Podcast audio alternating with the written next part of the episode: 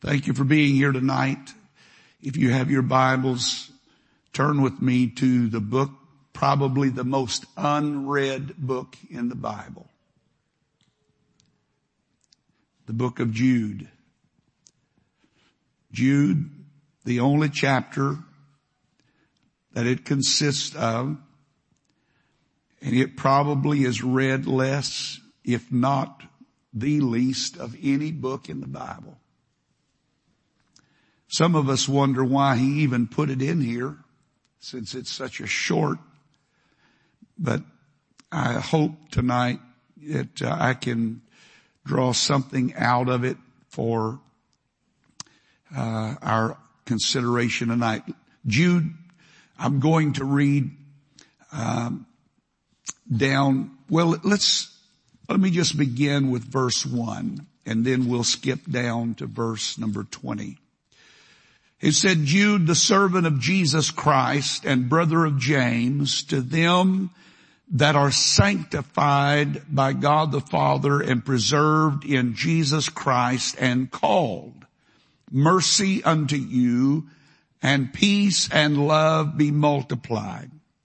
Beloved, when I give all diligence to write unto you of the common salvation, it was needful for me to write unto you and exhort you that you should earnestly contend for the faith which was once delivered unto the saints.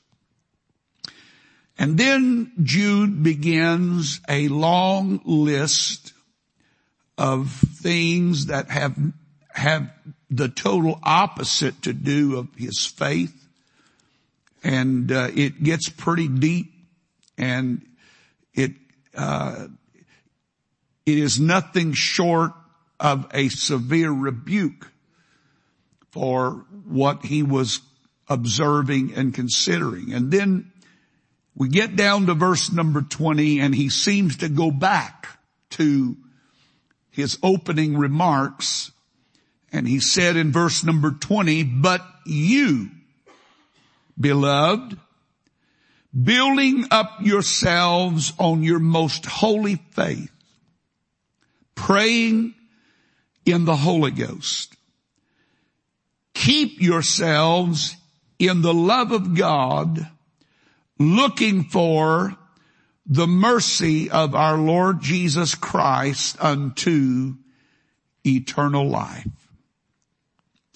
Other than that portion and verse 24 and 25, there's just not a lot in the book of Jude that is encouraging, but there's enough in that, that passage of scripture. I, I, I had hoped that I might, I did find it, but I didn't save it properly, but several years ago, Sister Mickey Mangan recorded a song called Long and Winding Road.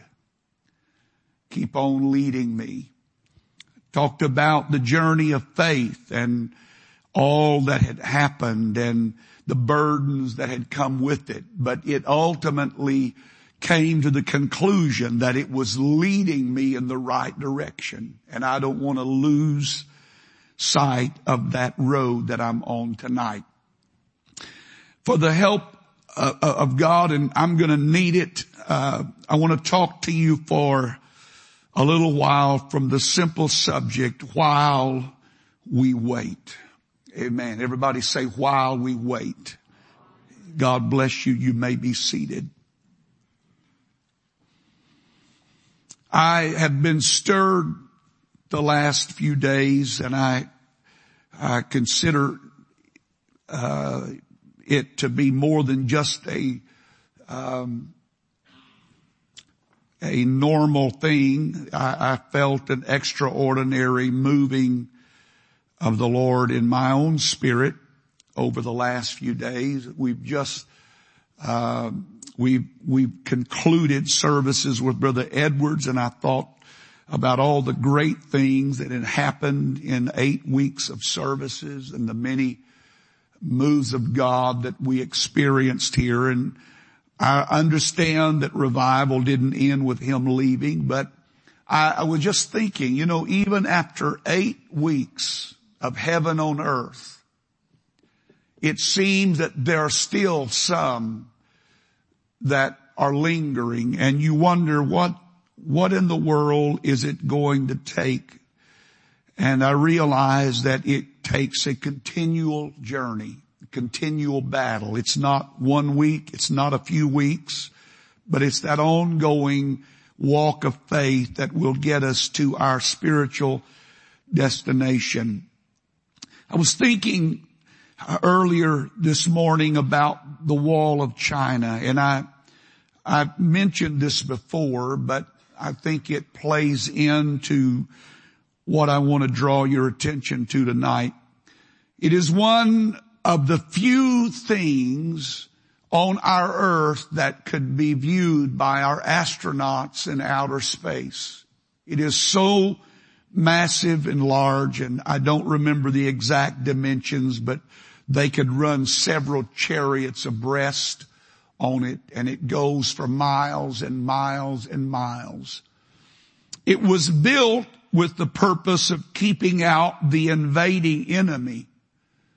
And you would think that a wall that wide, that tall would be insurmountable without being able to rally your forces and defeat them. And yet the fact is that since its beginning that that area, China has been invaded seven times by enemies and overrun.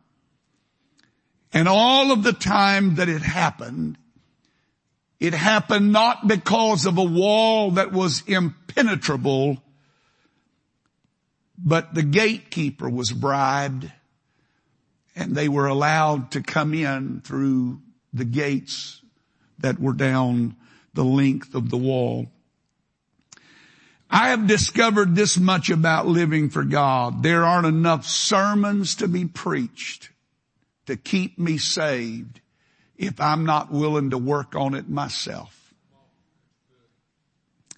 It doesn't matter how wall, how tall the, the wall is that God has built. It doesn't matter the material that God has constructed this out of. The gatekeeper of my soul is none other than myself in some sense. I know God watches over all of us, but I, I'm the one that allows things in and out of my life that either help me or they hurt me. They either draw me close to Him or they push me away from Him. And it is so important that we make sure that the enemy does not get in because we have let down our guard that we have been less than studious and less than diligent in our efforts in living for God. The salvation that God has provided for us is great.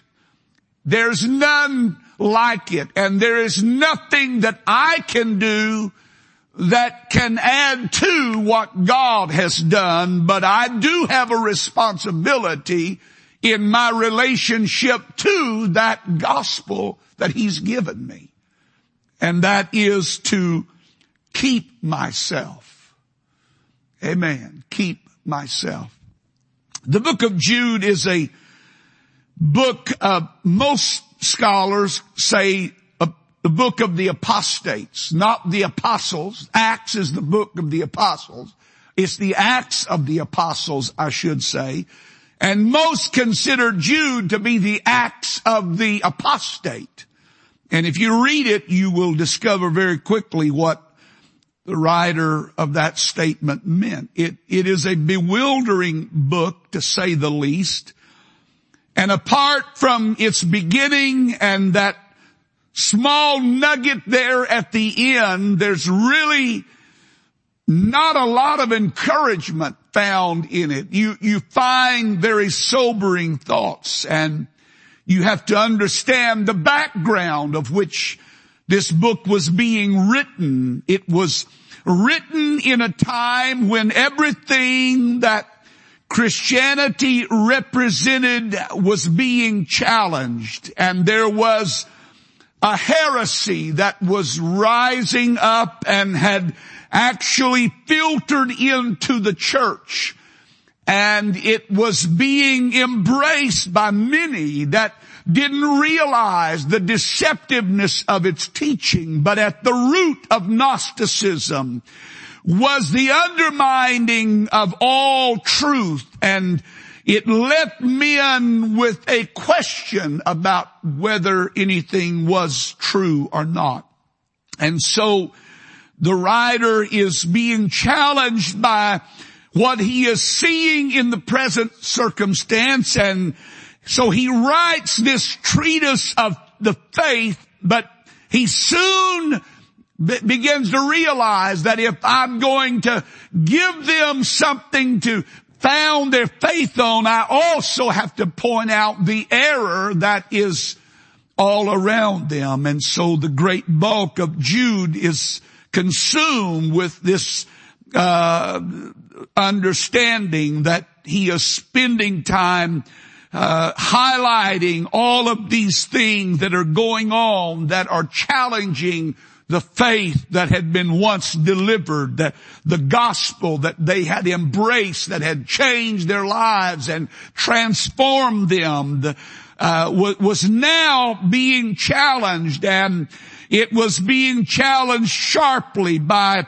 teachings and by ideologies that under that, that went all the way back to creation. And if you uh, if you followed out the thought of the Gnostic, it would go back to undermine our very beginning and creation's beginning. And it gave rise to the idea that the body of Christ was mystical. It was not real, that it was, it was not flesh and blood like we are, but it was apparent or it, it was a, a, a, an idea or a thought. And so it would undermine the faith of many. And uh, it, it, there, there were so many other things that that began to evolve out of this teaching. And so the writer is looking at this backdrop of uh, of, of, of a church that has gone wrong, of, of, of people that were born in the fire, but they are now moving in a wrong direction and the wrong influences are taking place and, and so he begins first of all with what it means to be a Christian, to be a child of God. And he calls them the chosen, the called out ones and, and uh, they're sanctified by God. They're set apart by God. And he, he talks about the faith that was delivered, the common faith, the, the, the gospel that was preached that they believed that transformed their lives. And then soon he, he, he begins to see the thing that had begun to infiltrate the church and he laid aside his talking about faith so he could address these issues that that were rising, the, the, the tide of men and their conduct toward the church and Christianity and the spirit that had infiltrated the church that was actually making a mockery of the grace of God. And he illustrates several fallacies of that age and he talks about and enumerates the characteristics of evil men and of error and the evil life. And if you read it carefully, you can see how he, he, he talks about each one of those and, and he goes through with great rebuke and the evil men that uh, have risen to try to destroy the faith that had been delivered. And then toward the end, he turns his attention back to the faithful. And he says with these words, but you, but ye. Let, let me go back to what I started with and close by telling you how you need to be living. I've talked about how these people are living. I'm, I've shown you the error of their way, but now let me give you a, a, a formula for living in wicked times. When I read that, I thought, Lord, if there was ever a message that we needed to embrace and get it drilled down deep into our spirit is that the word that is before us tonight.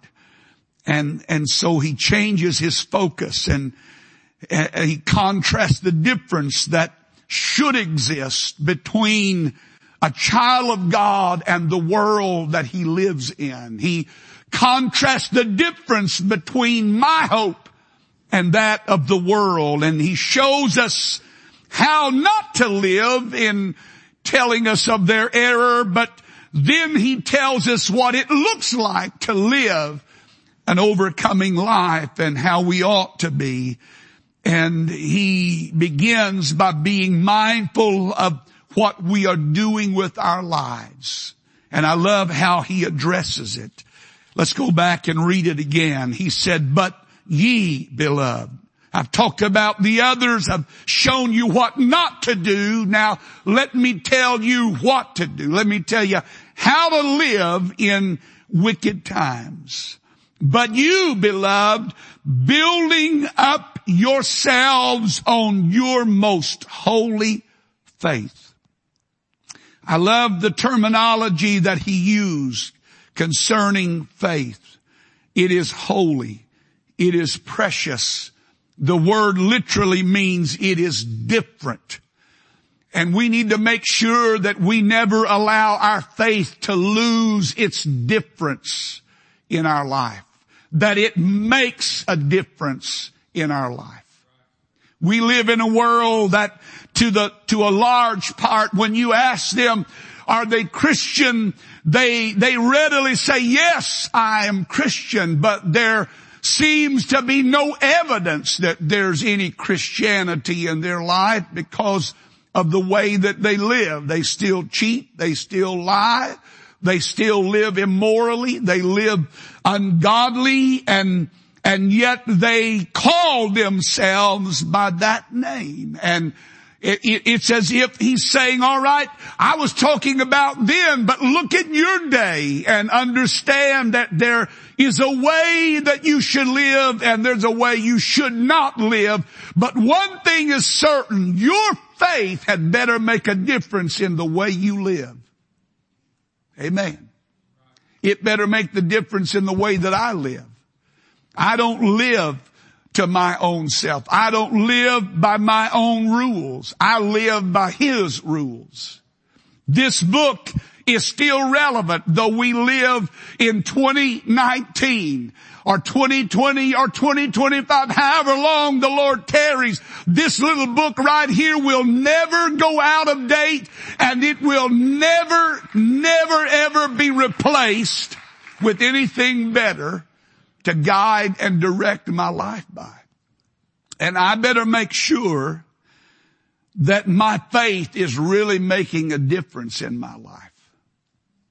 Amen. Is your faith making a difference in your life? Do you live any differently than the rest of the world lives around us? Do I, do I act any different than the world around me is acting? Oh Lord Jesus, help me right now. Do I talk any different than the world around me talks? Do I think any differently than the world around me thinks? Building up yourselves in your most holy faith, your difference making faith. Faith, what we believe should make a difference in the way we live. Amen. I know a lot of backsliders that can quote more Bible than you can tonight. And they live like a devil. But the word they know doesn't make a difference in their life. And, and, and the writer of, of, the book of Jude seemed to be indicating that that was what was wrong. That's what had happened in the church. That someone had begun slipping in and mixing these ideologies of Greek culture and, and, and higher thinking that was prevalent in that day and trying to mix it together and make this goulash of some kind of, of belief system but it undermined everything that belief system was, was founded on. That Jesus Christ was born of a Virgin Mary. That He came into the world to save us from our sin. That He was real, flesh and blood. That He really died on a cross. That God did speak, let there be, and there was. And there had slipped in these philosophies and ideologies that had begun to question the validity or, or whether that was true or not. And, and their faith had stopped making a difference in their life and they started drifting toward these things. They started embracing these things. They started changing from being called out and separate to being just like the rest of the culture in which they lived. Amen. God help me that faith still makes a difference in my life. That when this word speaks, I listen. Whether I like it or not. Sometimes he said it's going to be like bitterness to your mouth. But if you go ahead and swallow it, it'll become sweet like honey. But it's not always going to be palatable to my taste. But if I'll go ahead and take it, it's always going to benefit me in the end. You know, we don't like anybody to tell us you can't, but the Bible is full of you can'ts. Thou shalt not. You don't need somebody to dissect that and explain that to you. I don't need somebody to give me a course on, uh, on understanding thou shalt not. It simply means don't do that. Don't make excuses for it. Don't make allowances for it. Don't say, well, everybody else is doing it. It doesn't matter what everybody else is doing. That word is for you and it's important that whether you accept it, agree with it, or understand it, obey it. And there's blessings in obedience. Amen. So our faith should make a difference in us. And he changes the focus to how they ought to live and he gives them a formula for living in these wicked times. And it begins with paying attention to their faith. That your faith still makes a difference in your life. Amen. It still makes a difference. I'm not like the rest of the world. I'm not, I, I don't have the same viewpoint. I don't have the same value system. I don't have the same focus. I don't have the same desire because of the gospel of Jesus Christ that has impacted my life and changed me. And he shows us how we ought to live. Amen. We are building up ourselves. Everybody say, I'm a builder. I'm a builder. We are all building. And I love the terminology that's used. Building is a progressive thing. It's not a once and done deal. Some people think just because they prayed through one time, that was good, that ought to last forever, but the Word of God indicates that there is a continual following on to know the Lord.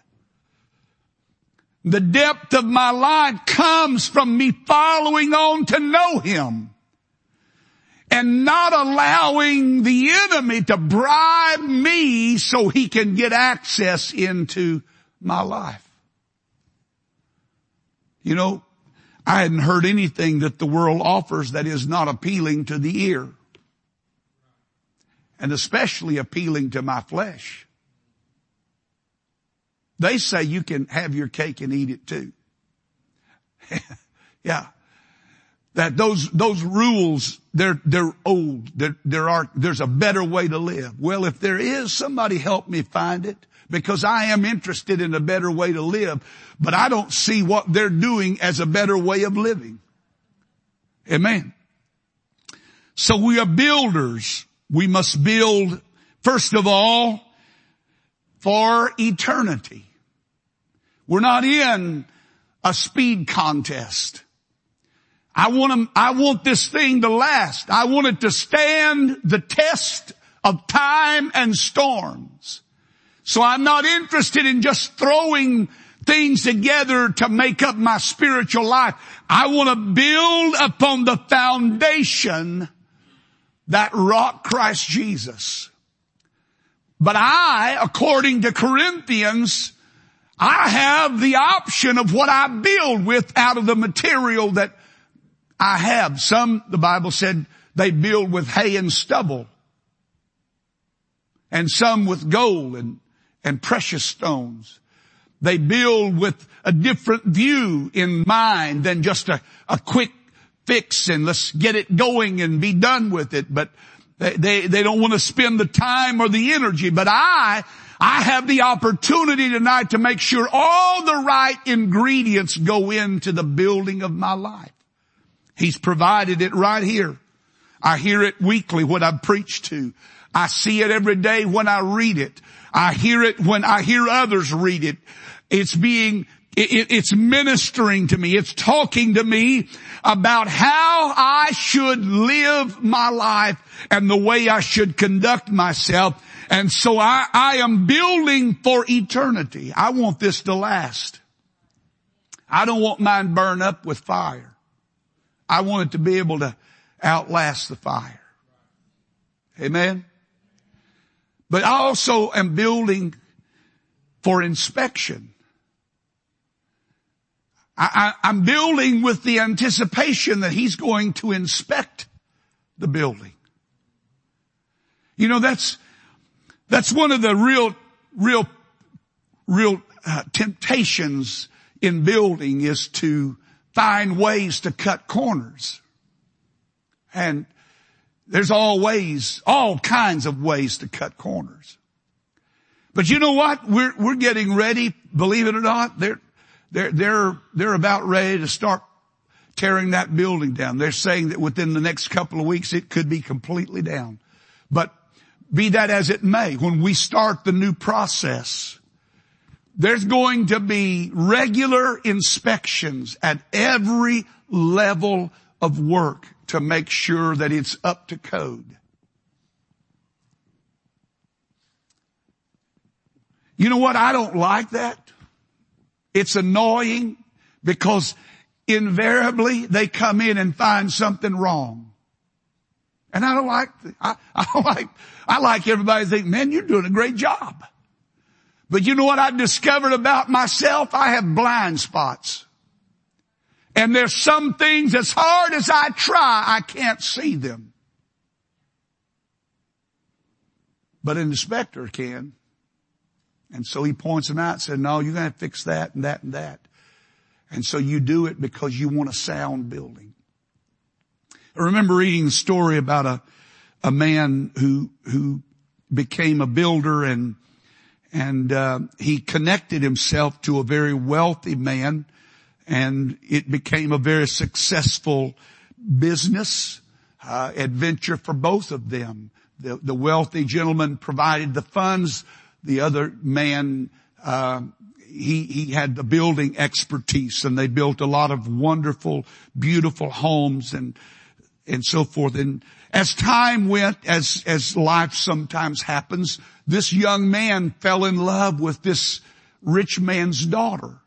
And over a period of time, they, they determined that they were going to uh, get married and, and so, uh, they made their plans and all of that. And the, the, the father-in-law to be was trying to think of some way he could bless his son-in-law and daughter with something that would be of value to them. And so he determined to have a house built, um, for them without letting them know that he was building that house for them. And so he goes to this young man and he gives him the blueprints and he said, I, I want you to, I want you to build this, got a prospective couple that, that are going to be living in it. And so he, he took the plans and he started the process. But as, as had often been the case with builders, over a period of time, he had found ways to shortcut, buy cheaper material, you know, cut a few corners here and there, But man, you put enough plaster on the wall, enough paint, you can cover up a multitude of sin.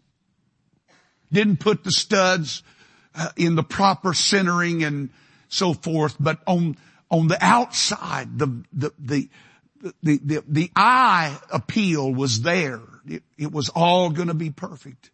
And when he finally got through and he went proudly to give the keys to the wealthy gentleman that was funding the project to give to that prospective couple, couple, and you know the, the, the punchline. He then turned and gives back to this young man the keys. This is the home he had built for his daughter and his son-in-law to be. Now, that seemed like a strange little story, but you know what? I've seen a lot of that happen in life. People see how little they can do to live for God, how little they can get by with, how close they can live to the edge. I, I read the story about a man who was trying to find a chauffeur and he had, he had like three prospective men come to his house. He lived up on the side of a mountain and and uh, so he had he went through the normal protocol of of questions and and their experience and background and then he gave them the road test and and the first one that got in he thought you know what I'm going to show him what my driving skills are. And he started down that mountain and he never put on the brakes. I mean, he just hugged those corners and made those curves and squealing tires, never got out of his lane. They got to the bottom and he was so proud of himself. Next guy got in it and he did something similar. And then the last guy got in and man, he went so slow. He's, he hugged the inside of that mountain going down. He stayed away from the guardrails and he got to the bottom and, and, and the first guy thought for sure he had the job, but when he came down to meet them, he gave it to that last guy. He said, I'm not interested in how fast you can get there. I just want to get there in one piece. And there's some people live for God like that. It's just, it's just how close can I, what can I get by with? That's not a faith that's really making a difference in that. I want a faith that makes a difference, that I'm not interested in how little I can do. I want to know, God, what is it you want from me? And that's what I want to do. That's how I want to live. It may not be in agreement with the social culture that I live in, but that social culture is not going to judge me in the end. He is. So I want to build with inspection in mind.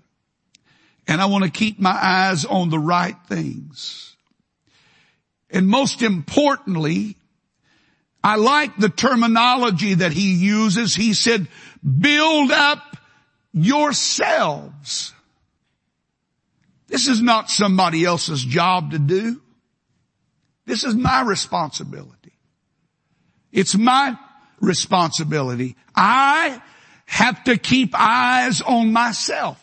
Now, I'm going to try not to pastor too much, but we have a lot of good people that have eyes on everybody but themselves. And the truth is, the eyes really need to be on yourself. I gotta make sure that I keep a right attitude. I've gotta keep a right focus. I've got to make sure that my, my, my motives are right. That my desires are pure. And against a backdrop of evil, I have to allow the world to see what real faith can do in your life.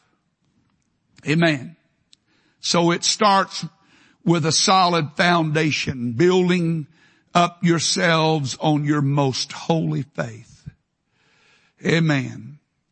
Building up yourselves on your most holy faith. Amen. I want my life founded not on something that has been manufactured by man, but on something that has been given by God. Amen. I want this book to still be the governing factor in all that I do in everything that I do in everything that I say. And it, it's hard sometimes because my flesh rebels and it, it wants to lash out and do a lot of things that it shouldn't, but I want, I want my faith to make a difference in my life. Number two, he talks about praying in the Holy Ghost. I love that terminology because it goes beyond just prayer. Praying in the Holy Ghost.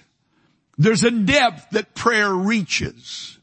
A depth that goes beyond just mere words, but enters into that veil.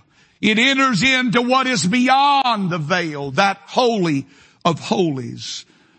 And prayer becomes the mechanism that helps me build my life strongly and securely and upon solid ground. Not just praying, but praying in the Holy Ghost. I, I wish I knew how to, pr- to I, I wish I knew how to teach people to pray in the Holy Ghost. But the best definition that I've ever received was from Brother Kilgore when, when asked about what it meant to pray like that and he said, pray until you pray through and then start praying. Because when you pray through, you have gotten past a lot of stuff. And you know what I've learned about my prayer life?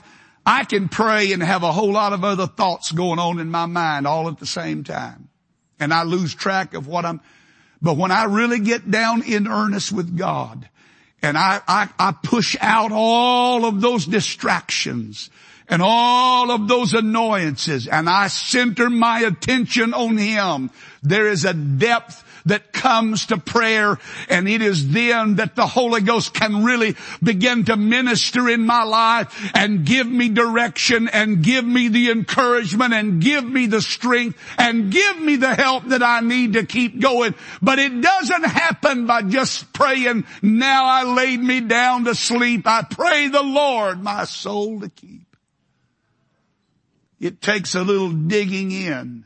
I like what the scripture says when Jesus took his disciples into the Garden of Gethsemane. He asked them to simply pray with him and he didn't even give a time frame. I don't think the first time, just, just pray with me. He came back later and said, could you not pray an hour?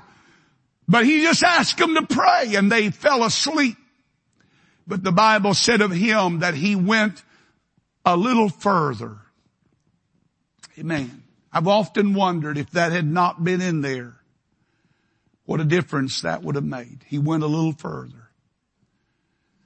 It was in that little bit further place in prayer that he was able to pray, not my will, but thy will be done.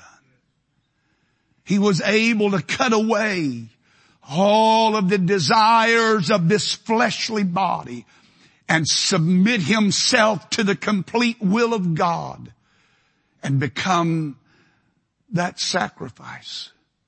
You know what? It's not any different for us. It's in that place a little further that we find our greatest communion with Him. Praying in the Holy Ghost.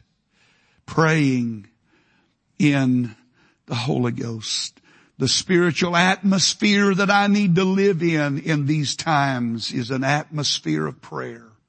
Sometimes my granddaughter going down the highway, it just slips out. Oh God. And she said, Poppy, what's wrong? What's wrong? And it, I, I catch myself. I, I, I, did, I didn't realize that I, but I, I want that to always be the case. I want there to always be on the tip of my tongue that prayer because I am finding out that I can't go from Sunday to Sunday prayer time. I can't go from Saturday night to Saturday night prayer time. I've got to pray on Monday. I've got to talk to him on Tuesday. Sometimes I have to talk to him all day long on Tuesday, but I want to keep that communication line open because that is the atmosphere that will keep my mind clear of the things that would try to contaminate it and keep me focused on what really matters. A good man is always going to be a man of prayer.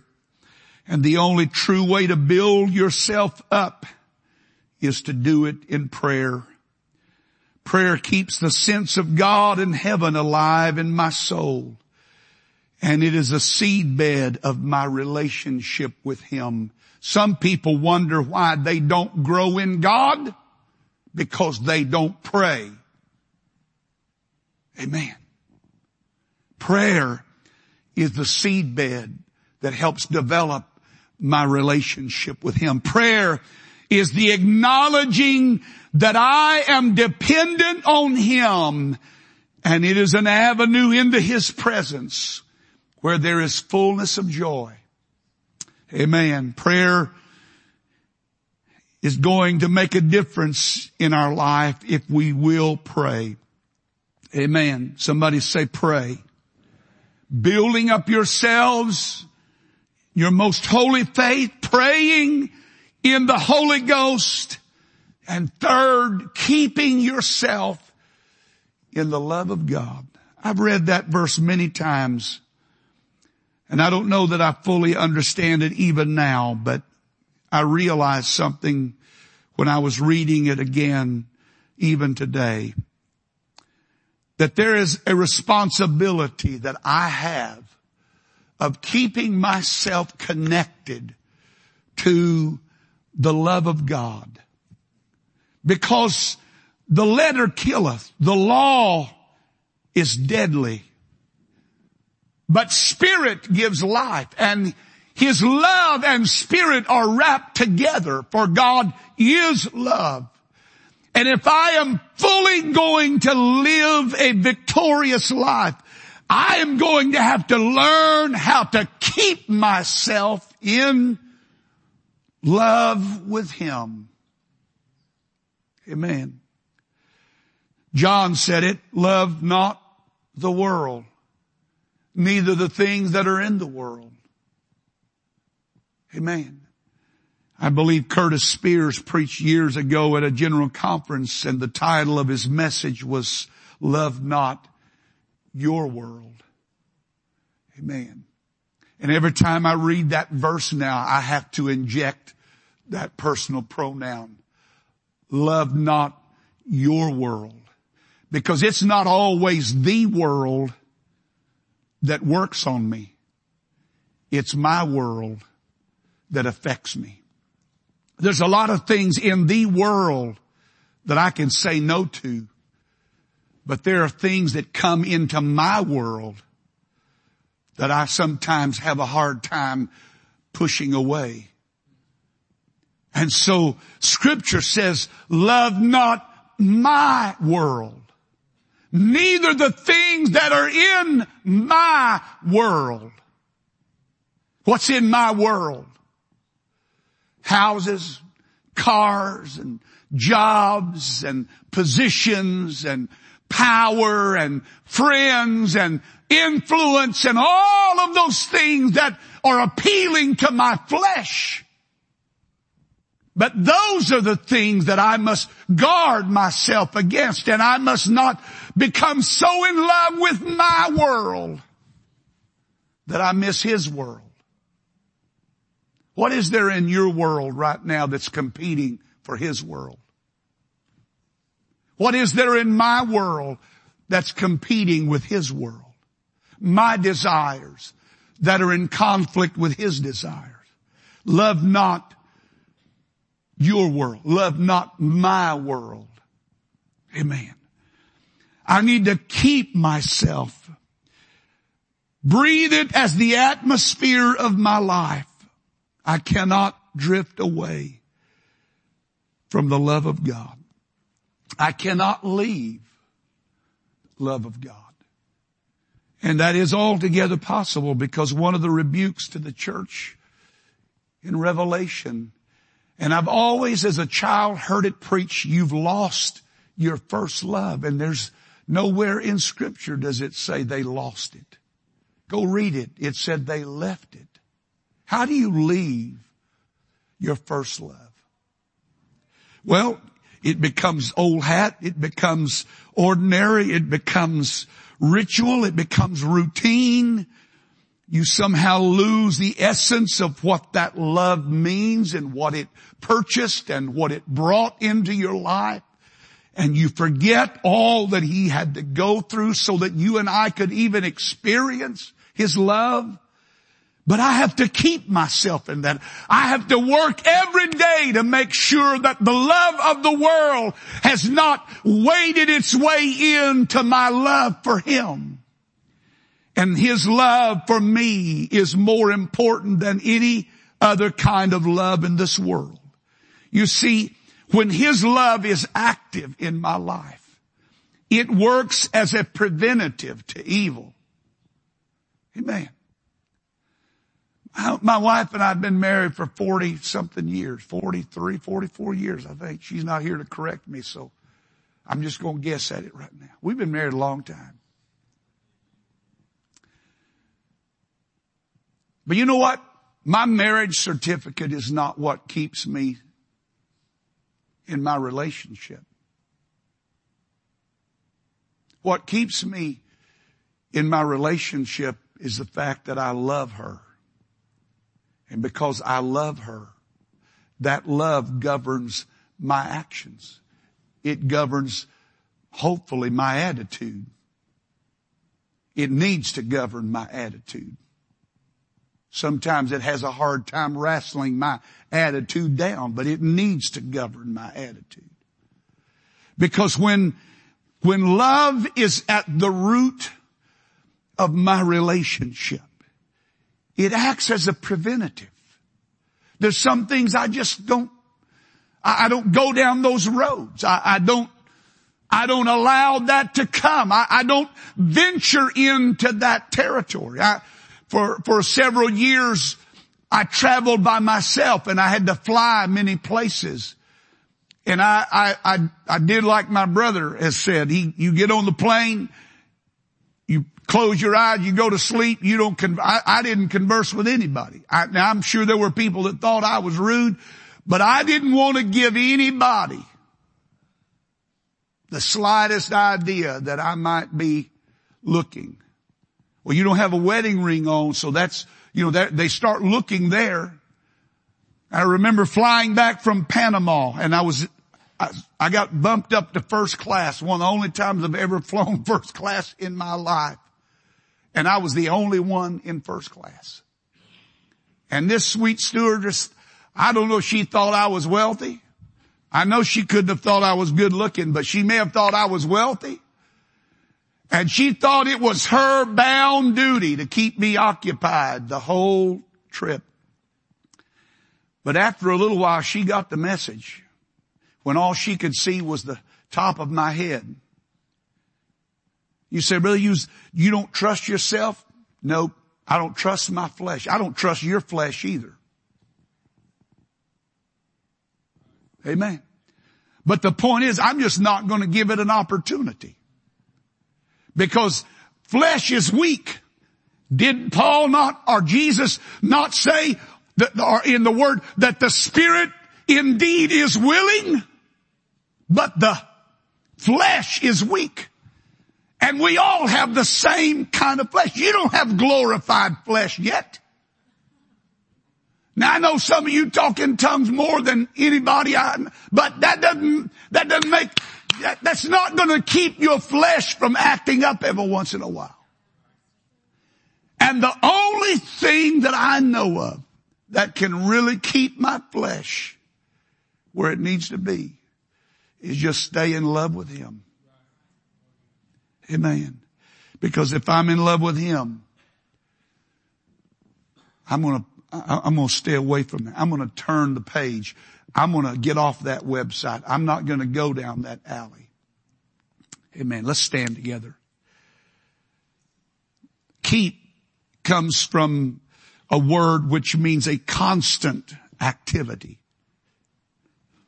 A constant activity. Everybody say constant.